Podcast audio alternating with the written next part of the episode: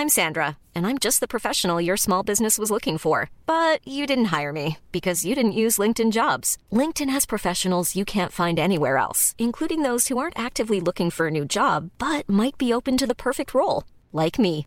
In a given month, over 70% of LinkedIn users don't visit other leading job sites. So if you're not looking on LinkedIn, you'll miss out on great candidates like Sandra. Start hiring professionals like a professional. Post your free job on linkedin.com/people today. A lot can happen in three years, like a chatbot may be your new best friend. But what won't change? Needing health insurance. United Healthcare Tri Term Medical Plans, underwritten by Golden Rule Insurance Company, offer flexible, budget friendly coverage that lasts nearly three years in some states. Learn more at uh1.com.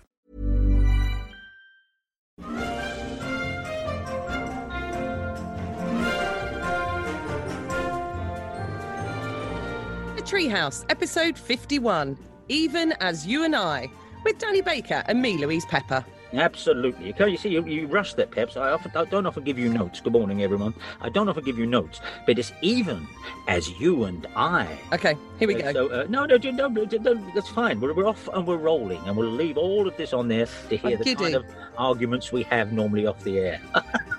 no, but uh, the, even as you and I, there will be a, a teeny groundswell of people who recognise that it's from uh, uh, Laurel and Hardy short, where they're door-to-door uh, Christmas card salesmen, and they've got the worst poems in the world. I don't know how to explain the, uh, the, don't know how to explain the titles of the shows, but uh, uh, and they go up um, uh, to one door, and they've got these terrible, terrible poems inside their cards, and they they knock on the door, somebody answers, and they goes, "Hello, can we interest you in some Christmas cards? We'll read one for you," and it just says, uh, "Merry Christmas, Mother." Coming through the rye, we wish you a Merry Christmas, even as you and I. that is the worst doggerel, bar none, even as you and I. So, welcome everyone. Here we go again, another two hours of fun for old and young, without the slightest hint of vulgarity. Uh, so, to, uh, before we get the show going, I always pause there so the audience can actually hold their ribs and laugh. Uh, the couple of three things uh, there's Not a lot going on today, to be honest. Oh, okay. I'll, I'll go back after a little bit because one thing started to dominate, as you'll find out. Oh, Uh, but uh, uh, Crayola, Crayola, the crayons company got burned. oh the Now, uh, crayons company, They, they are the American company, of course. I never used to know that, but they are an American uh, company. And the, and the crayons, um, you, you've got a youngster. Are crayons still a, a, an attractive thing in this age of uh, Sega Mega games? Yeah, they. I mean, Wilbur has quite literally zero interest in colouring in. Really? Every colouring in picture in his colouring in book is half done by me, with a perfunctory scribble from him, and then he strolls off. and and how? And that, like, that, that, modern mindfulness thing, I just think, well, I'll just carry on colouring this in. Yeah, I, I'm not sure if I approve the adult colouring books. They are soothing, Mm. Once they start being, you know, David Bowie covers and stuff, you thought, you know, now it's just turned into another hipster thing. Uh, but as a kid, I was absolutely useless at staying within the lines. I Oh, I haven't got the patience for it. no, I used to try. My, my brother and sister were really good, and when then felt tips came along, which probably gave Crayola a black eye. Uh, once you went over the edge in them, you couldn't even spread. No, no. Uh, Tipp-Ex was always terribly obvious. the- the- Have you ever tried to Tipp-Ex something? And, and the thing that Crayola don't, and God God bless you, Crayola, well done. Uh, but uh, the thing they never say is that crayons snap. They snap in the middle. Oh, and, uh, yeah, and then it And all it- goes wobbly. Yeah, in if the if you've still got the paper around them, they get they get that wobbly thing. uh, But it's quite satisfying peeling the paper off. That's not quite where I'm meant to go anymore. Um, I don't think artists use crayons, by the way. Uh, pavement artists even use chalk. Uh, but but here's the thing: I looked up Crayola's colours, and I'm happy. I suppose to see. pastels are a, that- that's they're a posh version, aren't they? No, they're, they're still they're the chalk, gold aren't they? Pastels. Are they, uh, they, they- anyway, they did. I looked up to see some of the um, uh, what Crayola's uh, colours were, and I'm happy to say some of the old favourites are still going. Burnt umber, still get burnt. Ah, uh, what is an umber? Uh, umber is, is is earth. Umber, you know Umbria. You know that Umbria in Italy. Ah. Same deal. It's named after the earth. How about that? No, There we are. that. You got your raw sienna. I remember that very very well. Your yellow okra. I'm not sure what that yes. is. I'm not sure that is. It? They had any wit, they call it the okra Winfrey, but they don't. Uh, and periwinkle, that very beautiful Oh. periwinkle. However, uh, along the way, they've, you've got your purple mountain majesty. You have to look what these up. Your permanent geranium lake. And jazzberry jam. Although they've got one called These crayon colours. They've got one called Bluey Green, which I think they that meeting they couldn't wait to get out to the pub. And this one, what should we call it? Well, it's a sort of a bluey green, isn't it? That'll do.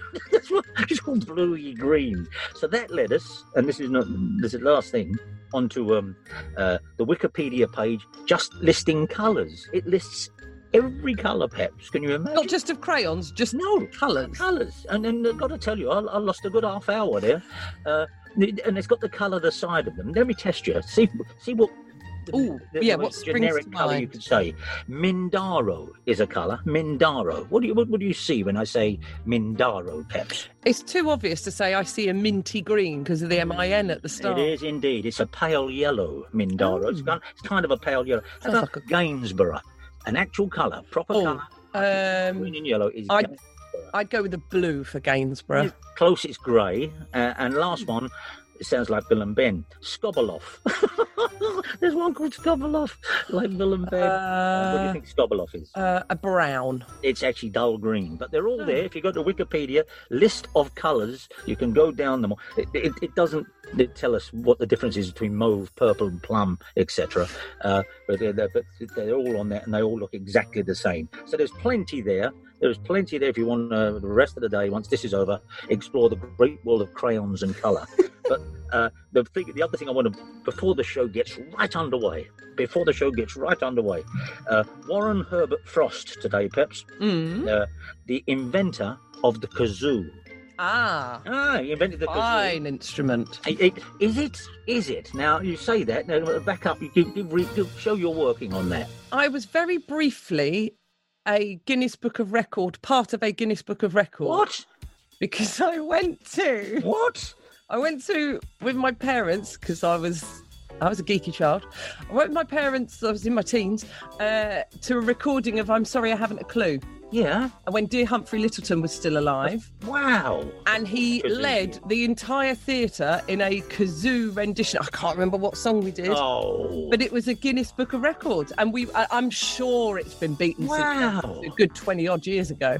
But we were all given a gold kazoo, if you please, wow. Perhaps I do the uh, record told me you were Don't talk to me about kazoos, thanks. Abs- bravo. I'm here with your sneering. Well, well, you want to thank Warren Herbert Frost, the inventor of the kazoo, uh, 1851, patent number 270543, right? Uh, and he wrote on the patent, I intend to call this instrument the kazoo, but he doesn't say why. So I looked that up, and it's actually, at the time, a nickname, the slang for the mouth was the bazoo with a B.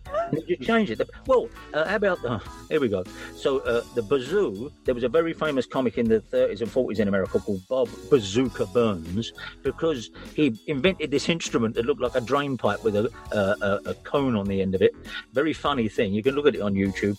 Bob Bazooka Burns. And that's why they called the gun the bazooka because it kind of looked like that. But he took bazooka from bazoo and equally kazoo. So we're into all of that. So I thought, well, like you said, it's a popular instrument. Show's about to start, everyone. Uh, it's a popular instrument. But if you went to Amazon to buy your kazoo, would they give the highest quality uh, Are kazoo? there qualities of kazoo? Oh, ladies and gentlemen, uh, a regular feature on the show. We go to Amazon to see how the reviews of kazoos. It's your kazoo reviews on Amazon, and a lot of people are not happy. A lot are with their Oh, kazoo. really? There's a huge. Oh, What can go wrong with a kazoo? here we go. These are some of the um, more negative reviews for kazoos on Amazon. Kazoo didn't work at all. Saying that, they are less than two pounds, so I suppose you get what you pay for. if someone sent off for a kazoo with postage and packaging, got it back, doesn't work, is philosophical about it. All that in there. Kazoo didn't work. Saying that, they are less than two pounds, so you get what you pay for. Next one. What a waste of money. There was paper in the actual kazoo, and after a couple of blows, it ripped, so it's not working anymore. Furious. One star. Next one, one star review. What a load of crap. I cannot believe that you have the front to sell this, Amazon. Doesn't even work. I want a refund. It's a two pound kazoo. All right. Do they know they have to hum in it? Th- That, I Are they just blowing? We're getting to those. One star review. All these are one star reviews. This one is succinct to the point and rather devastating. Just says, actual trash. actual trash. And there's a little photo of the kazoo next to it. okay, and here's what your next one. This is just plastic. I blew, but it made no sound at all. You can't blow in a kazoo. It is not a recorder. Doesn't work like that. Uh, next one. Didn't make a sound. Don't buy this. It's a big scam. yes, this kid is blowing the lid off the international kazoo scam. Do not buy this. It's a big scam. He got scammed for his kazoo. Uh, then uh, just a couple more. Uh, I, this, is, this, this one's at length. I was very disappointed that it was so difficult to get a sound out of these kazoos. I've got two of them. One was worse than the other. The better one produced a feeble sound. I've heard other kazoos that are considerably louder. However, I like the two-tone colouring. Sadly, this was not enough, in my opinion, to earn a higher rating. So I give it one star and will not recommend this product. Oh. But they take their kazoo seriously. However, and there's the last couple before we move on. Uh, uh, one is described and as good, good reviews as a high quality golden kazoo with superb tones, and one of the reviews says this is a great kazoo, just as described.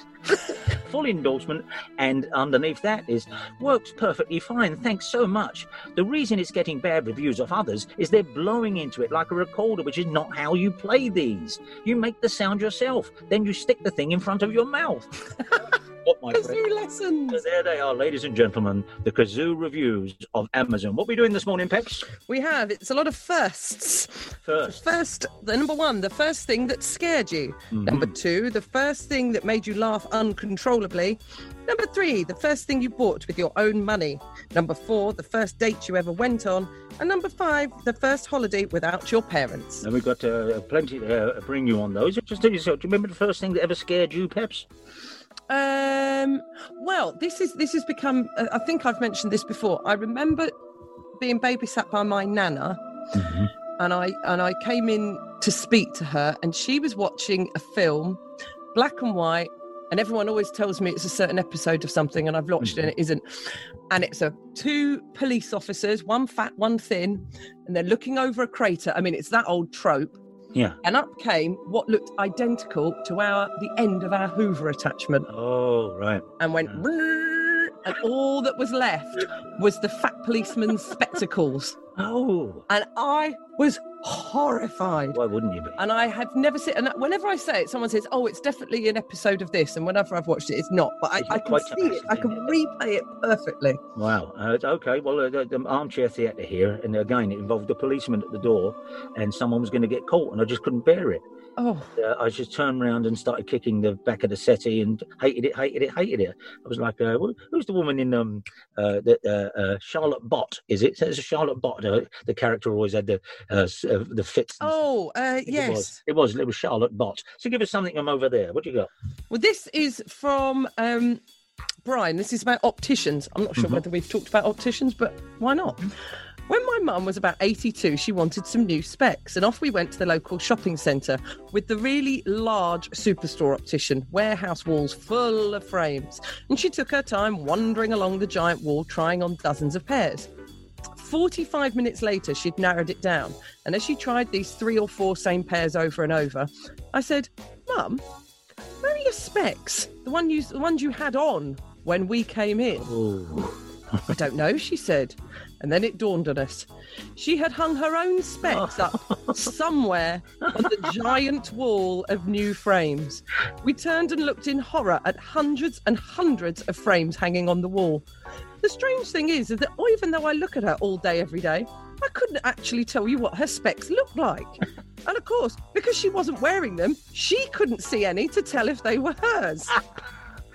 we spent an hour retracing her steps until at last she tried on a pair that looked very familiar and thankfully were hers. Regards, oh, Brian. That is a great one. Belting. Thank you very much indeed, Bob. Uh, this is a, a, peculiar one, but I'll start with it. Uh, this is um, uh, about things you, uh, peculiar things you brought home from holidays, which was about 30 shows ago, but that's all fine. All our shows remain current. Uh, and uh, our friend Scott's got in touch. And says, uh, I'm about, oh yes, I'm about episode 10. You asked for odd things brought home from abroad. I was in Pakistan 40 years ago in Karachi. One morning, packing up my bags to leave the hotel, I got my bag out from under the bed and I spied the biggest adjustable spanner I have ever seen.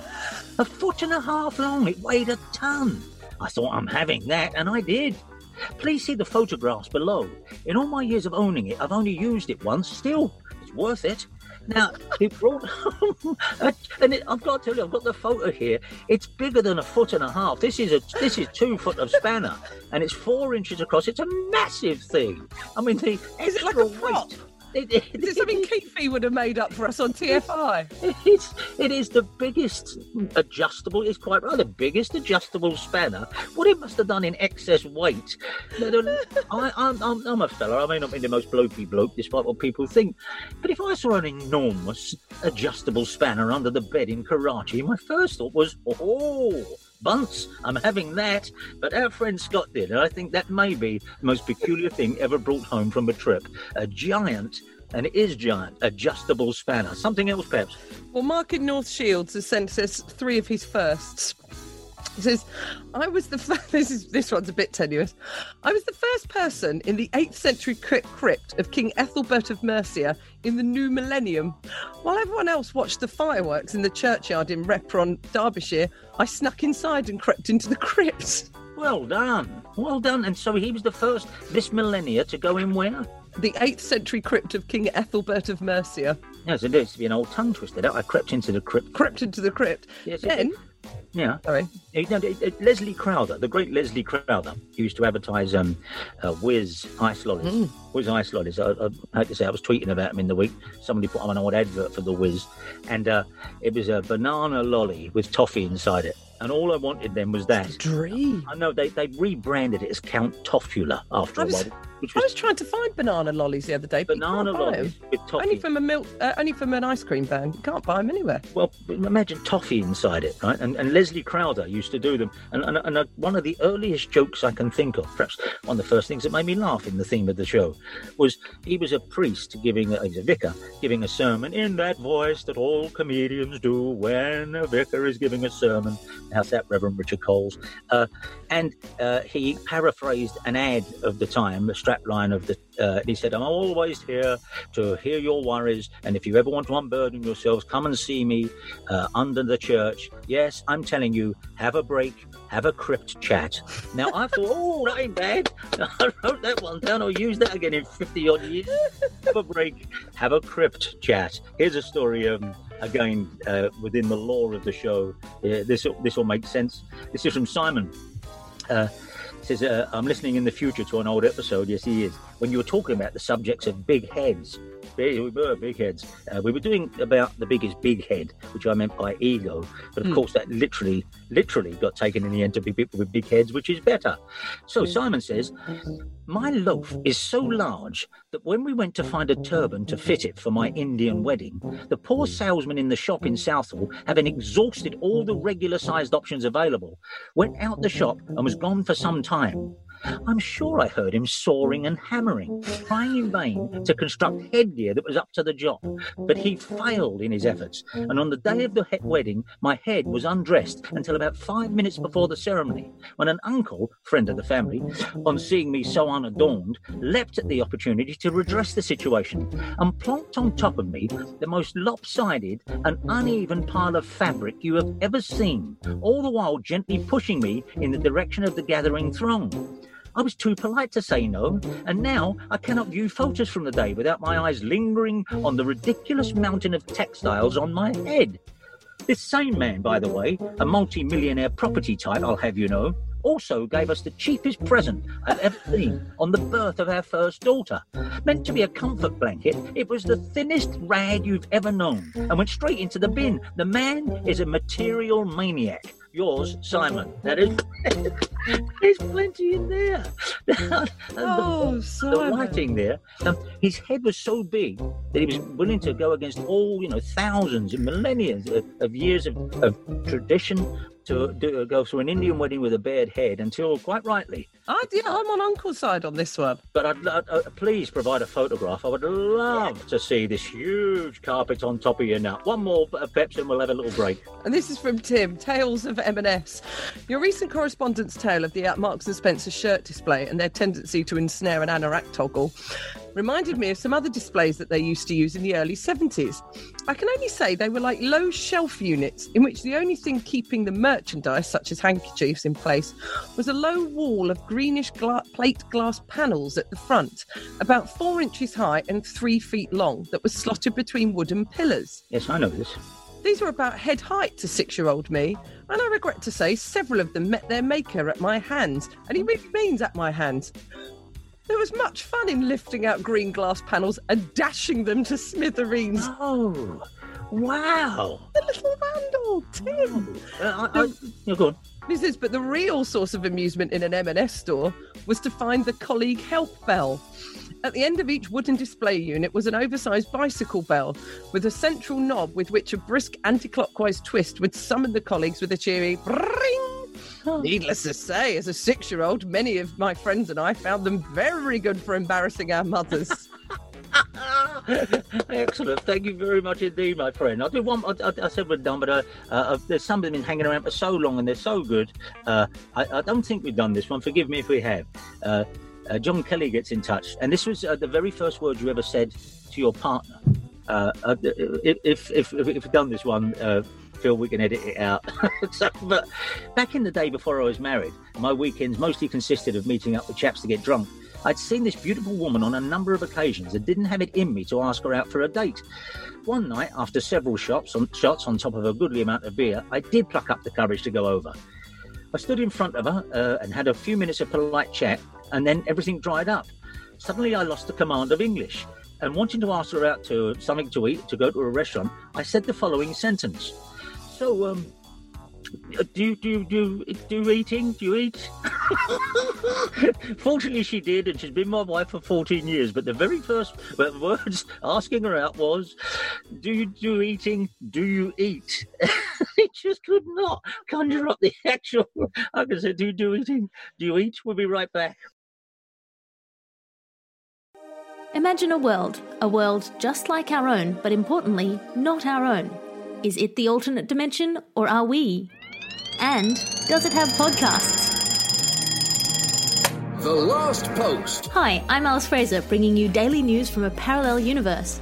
It's a sweet, sweet dose of satirical news coverage, some of which will sound pretty familiar. He defended him, saying he broke the lockdown rules on a father's instinct. And I just think if Boris had shielded his as much as he's shielding Cummings, he might actually be in a position to give parenting tips. And some of it is just pretty weird. Air in space is becoming much clearer, Alice. And it's quite shocking because there is no air in space. It's empty space. So join me every single day alongside great comedians from around the world, including Andy Zaltzman, Nish Kumar, Tiff Stevenson, and Will Anderson. Good luck to you. Good morning, everybody. It's the Danny Baker Show, radiating out across the airwaves. Come the sunshine or the rain, come aboard the Danny train. We'll kick our slippers off and throw our cares away. What better thing to do than have a jolly jape or two? Don't touch that dial, there's nowhere else to go. Come and join a happy session, wave ta-ta to the recession on the Danny Baker Show. Take it away, Danny. And welcome back. Here we go. Uh, another thing, just uh, before we move on with uh, one of our most esteemed and pressed callers. It is abs- uh, this this he's been a long time listener, and I think uh, something of a touchstone for the shows on the phone for us. Uh, but Peps, you also uh, posted this week. I see on Twitter the uh, display of your parents' wedding. Yes. They took a photograph of all the bounty they got at their wedding. Well. Mum was mortified when it fell out of the wedding album. She went, "Oh, how embarrassing that that that was the done thing." There's that you opened all your presents, and I think that, that your mum's friends and your friends came round the next day and all had a nosy. well, at the reception, they were all put on the stage. I, don't, I, was, I can't work out whether it was at the rece- mum couldn't remember the reception or the next day. And it, she But obviously had a a list. rich bounty. She, she already had a list. They got married in 1970, and they obviously had a list because there's a swing bin in there, and a Oh, swing yeah. bin is not something you would normally provide for a, a, a, a wedding reception or a wedding, if unless it was requested. There's a swing. There's two. There's a blanket that's half of it's still in use. The Pyrex is still going strong, and the a Poole beautiful thing. pottery, the green Poole pottery canisters, still has flour and sugar in. Well, in the cupboard, because Mum thinks they're naff to have out now, but they've probably actually gone round and they're now trendy. Well, Louise Pepper is uh, on Twitter, and if you go to her Twitter feed, you'll find these uh, this array, this Aladdin's cave of. Uh, It is like the Generation Game presents. I'm trying to see the toaster because the great thing you know, usually There's a lovely toasters- shiny stainless steel kettle that I Is it? still remember. So Well- that was 1970, and I was born in 78, so that was a long-lasting kettle. But I'm sure a lot of people, listeners to this show, will always say, yes, that's what you did. You laid out all your wedding presents you know, before you sent out the thank you letters and took a photo of them. But they would be on the stage or certainly at the front of the hall at the reception. Now, the reason I said most of our audience, because you can't presume all of our audience are, you know, uh, uh, uh, of mature years. Uh, because we know we have one listener that balances them all out. Uh, and he, he got in touch a couple of times. Uh, he's 16 years old. Uh, would you introduce our caller today, Peps? Would you? We have James, who who poo-pooed my idea of um, everyone having iPads. I think was the first thing you poo-pooed, wasn't it, Yes, you James? did. Welcome Yes, aboard, yeah, James. it was. welcome, Uh, welcome good to the morning. show, my friend. Good morning to now. Your name's uh, Powers, isn't it? My, my best, one of my Yes. best friends, my teenage years was Ted Powers, and for a while at the New Musical Express, I wrote under the pseudonym uh, Amadolphos uh, Anwar Ted Power. I wrote under that name, so I feel a kinship. How? What the hell are you doing listening to this show, my friend? What do you? Why? Well, it was my old man that got me into it. Um, I remember when I was quite young, actually, um, Saturday morning, tuning in, listening to the sausage sandwich game, Bless you. and um, it's always quite interesting hearing other people's stories. Um, I've always is, but it, to it- some, uh, uh, without being patronising, uh, some, most of the reference points must fly over the head because, you know, come off. How, how many times do you sh- say during a show, come off it, Grandpa? Uh, get, get with it. Get with it. Uh, but uh, we appreciate it. But you, you, you genuinely listen, yes? Yeah, yeah, almost all the time. I I quite like to listen to podcasts um, just to fill time. Uh, before all this lockdown stuff, I I like to travel to football games quite a lot, so it's a lot of travelling, a lot of Oh. hours, and I stick your podcast on.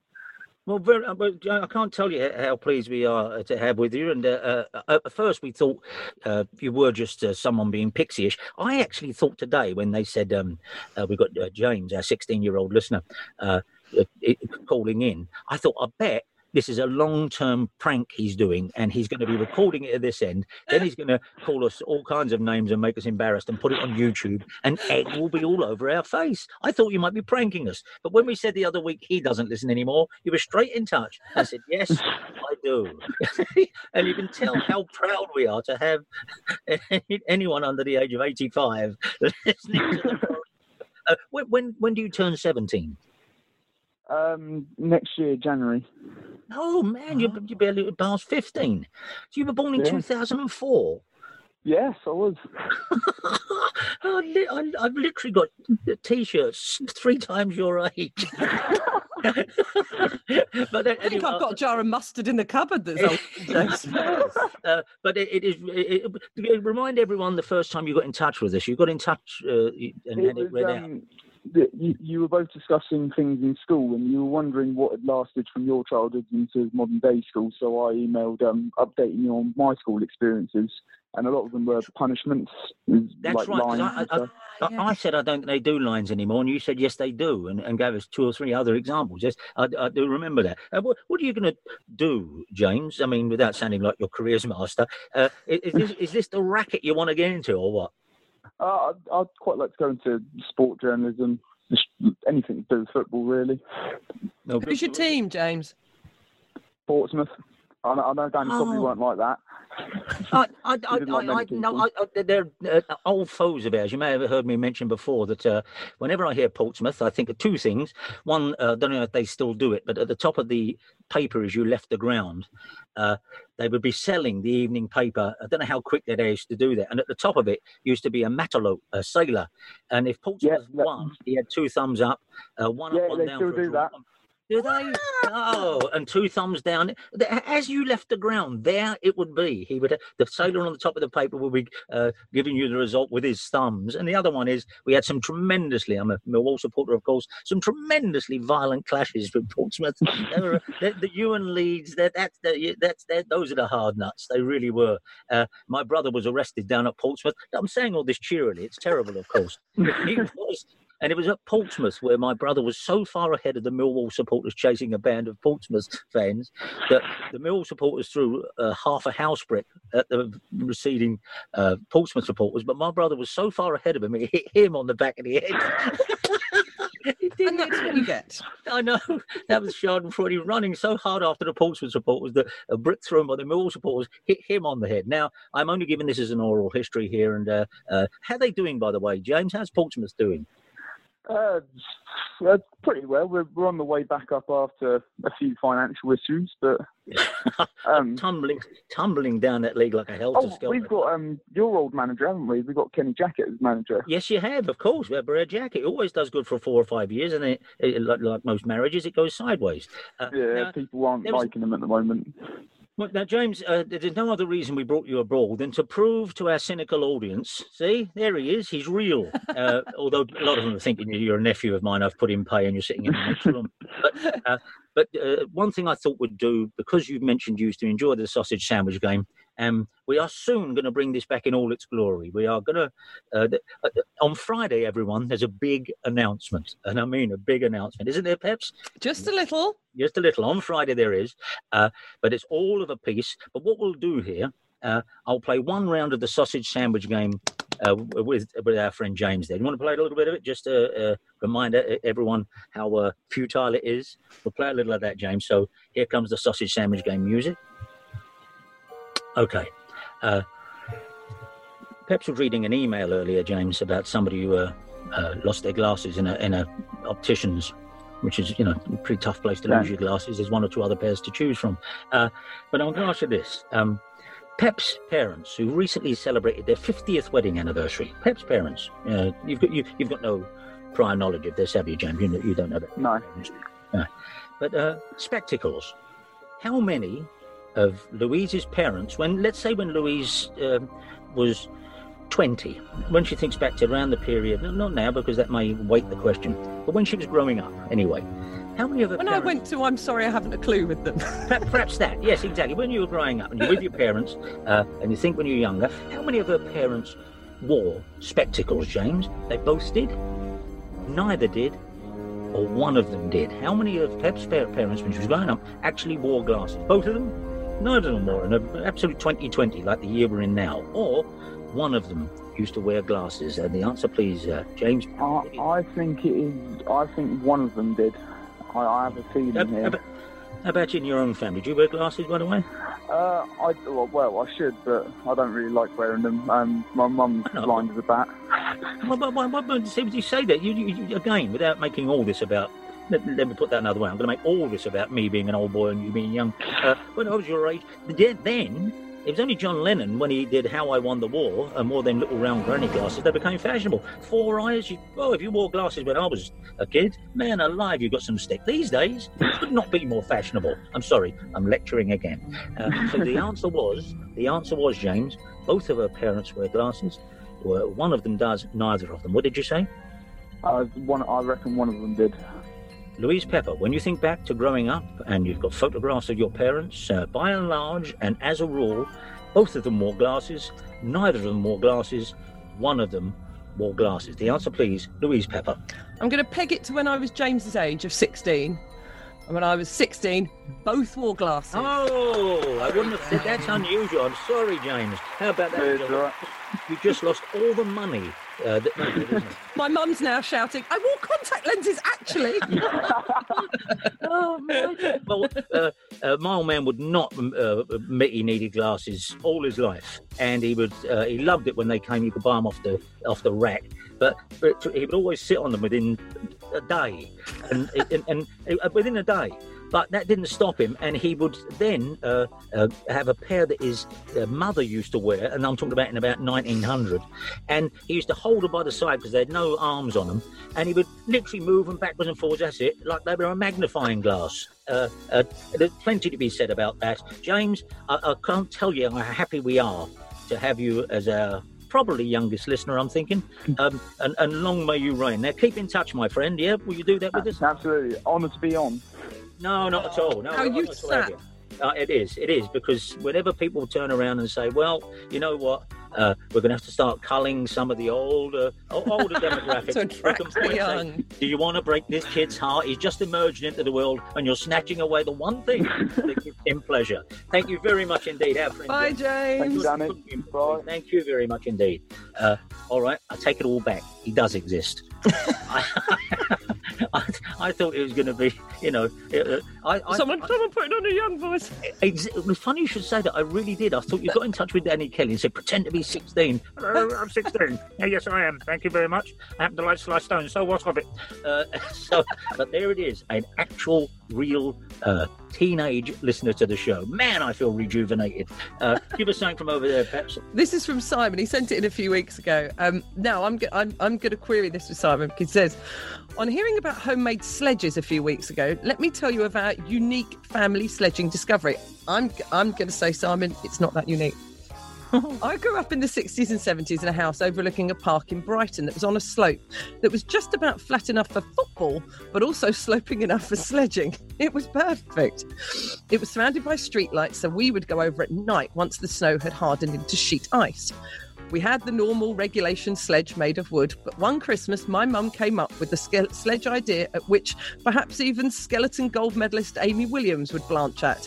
She reasoned the best thing was a non-stick meat pan from the oven. Now, come on, we've all sledged on a No. tray or a meat pan. Oh, a tray, I get, but a, not a Oh no, I, I, I do have a I'll story of me on a meat pan Mm, when uh, Simon thought I died. When you go mad if I took uh, one, of- one of the pans out, the, I'm allowed to I'm allowed to wash them up, yes. Uh, but, but to, no, I couldn't slide down Blackheath Hill on a meat pan. Now what I want to do is slide down Blackheath Hill on a meat pan. So go on, perhaps. Sitting in the tray big enough just for one's bottom meant all you had to do was lift your legs up and off you went.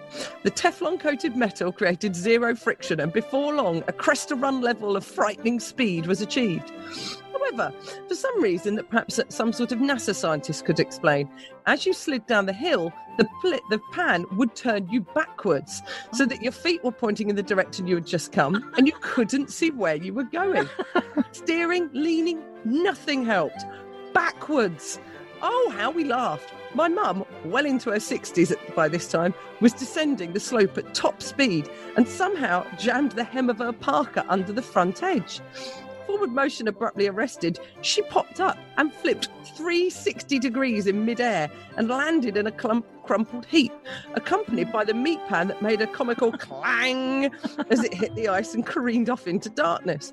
We all ran over, but she was laughing her head off, and she told us we could never take the meat pan over again. Postscript, she cooked the Christmas turkey in the same pan a few days later. See, that's good. That I was because all of us were thinking, but what about the pan? Did it survive? Plainly, it did. But you don't see this as being particularly uh, unique. Uh, uh, funnily enough, uh, probably about oh, eight or nine years ago, uh, we had snowfall late one night, and where me and Simon were then living, the nearby park has a crater, like a, a, a bomb crater in it. And we didn't have a sledge or anything, so again, we took a non-stick meat pan out of the uh, oven and took it with us. And I think Simon did a run, but I don't know whether it was me being lighter. He said he stood at the top of the hill. I went down this pan, similar to Simon, started spinning, Turning round. Yeah. but there was a lip into the Oh. crater. So he said I literally took off and then disappeared from view. Just literally, bombs, silence. But, but that's a, that, that sounds like a bonus. I was laughing so much, I was speechless. But he said for a moment, I just went. "Shoop," Well, uh, uh, uh, uh, Our uh, meat pan was was then bent to the shape of my bottom. It wasn't. Well, there's just something. Before we've got plenty, we've got plenty more uh, tremendous input from everyone. But uh, uh, there comes a time when uh, the motion won't go anymore. Now, maybe it's me. I was, I was never a, a, a uh, a, you know, a, a fat kid. I'm trying to find another way to say it. But this, I, mean, I, I I wasn't. Uh, it was only, I believe, in, in- after about the age of 30, I decided to get, you know, the George III beer and beef gives a man shape. Uh, but I do remember when uh, I was, I, I could not get that kind of um, that motion going anymore. o- On on slides and stuff, particularly helter skelters. There comes, a, I think most uh, men here, and I, I I hope not women, but nevertheless, there comes a time when even with the coconut matting under you, you you stop on a helter skelter, and it's a, it's a, that's There's nothing more that's embarrassing. awful, and you have to do that thing with your legs, kind of put, pulling yourself along with your, your legs, because you know in a minute some seven year olds are going to go wallop right into the back of you. And so I gave up, no matter what the vehicle was, I gave up on sliding down things. I think it was at Ramsgate. It was at Ramsgate, and halfway down, I was only about 22, I just stopped. Oh look, that bloke's stuck. He must have, he must have a big ass. That's all you can think is what people are saying. I didn't, and I didn't. It was just something about the dynamics. Anyway, I'm sorry you had to hear that. Uh, this is one that um, our 16-year-old listener James Powell would enjoy. He would he, he'd be lapping this one up. Uh, this has been sent from Paul. On the topic of talking to famous people and not knowing who it was, I have a variation. This involves using the fact that someone didn't know who it was for other people's amusement. Stay with me.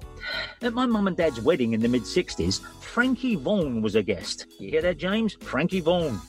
My dad was a theatre producer and my mum a theatre dancer, and they'd both been involved in the pantomime Puss in Boots, in which Frankie Vaughan had starred. I've attached the poster from the production. Thank you very much. Very pleasing. Anyway, at the wedding, one of my uncles had an idea. He told a few young children throughout the day, You see that bloke over there? Go over there and give him a thumbs up and say swinging, or thumbs up and say dodgy. Each time they did, they duly obliged and walked over to him, and he would say, No, no, bless you, I'm Frankie Vaughan, not Norman Vaughan. Every single time it was swinging and indeed dodgy to watch. Now, uh, again, perhaps even you probably wouldn't have got that. Norman Vaughan was the host of the London Palladium. Not a very good host. He, uh, I've got to say, he wasn't a classic host, but for a while he had a catchphrase, swinging and dodgy. And he would walk out and he would say, Ab, he, he, this is, ladies and gentlemen, it's come to this. For you, James, a little impression of Norman Vaughan. He was one of the hosts of The Golden Shot, too, which ties him to this show. Uh, he would walk out and he had a way of talking, which was like this while he moved his head. Have you seen what Mr. Heath, the Prime Minister, uh, probably earlier than that, I've got changed that. Have you seen what Mr. Wilson, the Prime Minister, has done this week? Very dodgy. And as he said dodgy with his thumb down, everyone would collapse. But he's turned it into something swinging. And this became a massive catchphrase, and he advertised Roses chocolates on the t- television. Roses grow on you uh, with his swinging and dodgy. So I do that for you, James. But the idea that uh, Frankie Vaughan was there was a much bigger. Frankie Vaughan kindly attended their wedding. He attended their wedding, and they sent kids over to him and say, "Swinging, dodgy." No, no, that, that's Norman Vaughan. I'm Frankie Vaughan. Ten minutes later, another kid did it. the uncle was sending them over. Same from you, Peps. Uh, this is from Matt, who says, "Smarter than the average bear" is the Ah. title. A few weeks ago, you went off on a Yogi Bear tangent, and it Yes, I did. reminded me of a story that fits no topic. We were joking with our colleague who resembles a bear, and I asked him, "Are you smarter than the average bear?" this then followed an entire day of work. It was a Friday. Where we came up with the scale of fictional bear smartness and then where Mark would rank against them. For example, Paddington doesn't wear trousers, eats marmalade sandwiches, but did make it from Peru, so must have some Yes. nous. Lotso from Toy Story, pretty devilish schemer, up the top. Is Bungle from Rainbow even allowed? Yes, he is absolutely. What a well, he's a bit wet, Bungle, to be absolutely honest. Uh, and had an indeter- indeterminate voice. When you think how strong the other voices were. Oh yes, I'm a genius. I am. Oh yeah, I'm brilliant. Oh, you think you're a genius? There, there, there you've got your, you've got your Zippy uh, hmm. and George, and yet Bungle was going, Geoffrey, Geoffrey, Just what are we going to do today? voice, no, they didn't work. I- think they were. Yeah, up you can't do an impression. Into the pilot, and he was stuck with that voice after that. Um, uh, sorry, Pep. So that was Matt. So Matt, Matt was. I don't think Matt can actually remember who, who won as the as the. Well, Uh, uh, the smarter smartest bear. of course, would have been. Um, uh, well, we're going to wrap it up. A couple of little things before we finish. Got an absolutely beautiful story about um, Lucky Heather, but I'll save that for, for Friday's show. Uh, I'll, I'll give you this. This is um, uh, a poem been sent to us I asked the other week, did you write terrible poems? Oh, lovely. Uh, and this is the second time this has ever been sent to us. This is from Andrew, everyone. I've kept my powder dry for a few weeks now, but I cannot let these pretenders carry on any longer. We were asking you terrible poems, um, stories, and things uh, wrote, you wrote as a child. A decade ago, on a different show, you asked for terrible examples of teenage poetry. Yes, I did. And Read Your Diaries Out, which somebody nicked and made a radio show out of. Anyway, uh, I submitted a song that I had written, which I thought worked better as a poem. I'd been promised this poem would be published by the Poetry Guild of Great Britain, and they said they would let me have let me have a copy of the book for just ninety five pounds.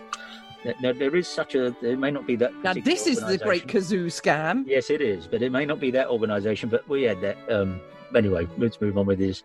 You proceeded to read out the song, and by the end of the verse two, you declared it possibly the worst thing you had ever read. I can only apologise, Andrew. Very good of you to get in touch. Therefore, I submit it again.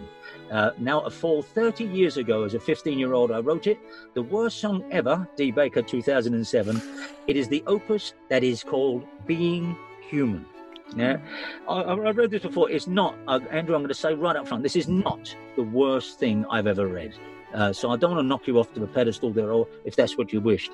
But anyway, he wrote this angrily, uh, oh, oh, very angry, and and it's it's about the human condition, and he got to grasp with it. So he says, "This is uh, Being Human" by Andrew.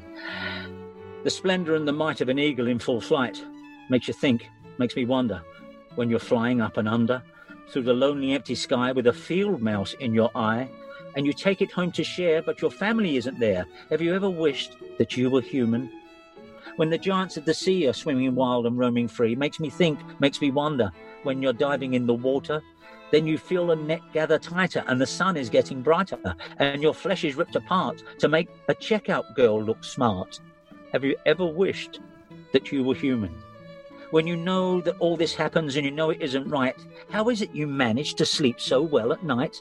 Have you ever wished you were human? Oh, some spin on the ball there, isn't there? Oh, yes. Uh,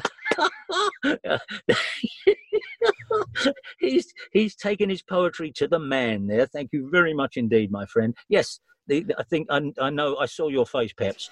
It is the bit about then you feel the net get tighter and the sun is getting brighter and your flesh is ripped apart to make a checkout girl look smart. Oh, I know. Checkout girl's wearing. Oh, yeah.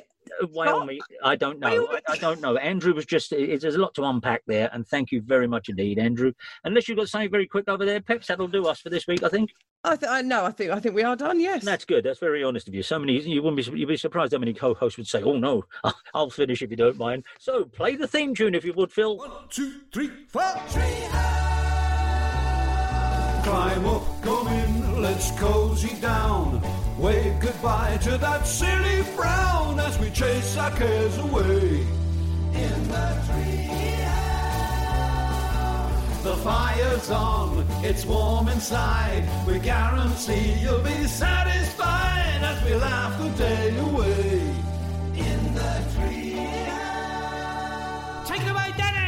My eternal thanks, as always, to Louise Napoleon Pepper, the great granddaughter of Ho Chi Minh on the other side of town, our 16 year old listener, of course, who was with us this week. That's James. Phil Wilding, who produces the show. Something else, always give us this platform. And we'll see you Friday with a huge announcement, everybody, and we'll see you then.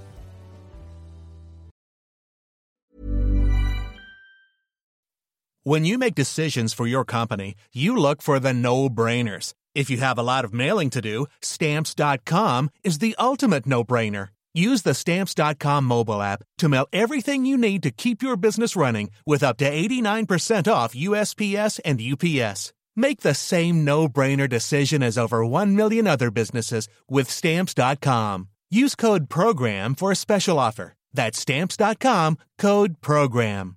The secret to visibly firmer, summer ready skin is here. Osea's number one best selling Undaria Algae Body Oil. Clinically proven to instantly improve skin elasticity and transform dull, dry skin to silky, soft, and unbelievably glowing. Rich yet never greasy, Undaria Algae Body Oil is formulated with sustainably sourced seaweed to help replenish the skin's moisture barrier and seven nourishing active botanical oils for results you can see and feel all over. The best part? It's signature scent. A blend of freshly squeezed grapefruit, cypress, and mango mandarin transports you to sun kissed summer days. This all natural scent is unforgettable. Everything Osea makes is clean, vegan, cruelty free, and climate neutral certified, so you never have to choose between your values and your best skin. Get healthy, glowing skin for summer with clean vegan skincare from Osea.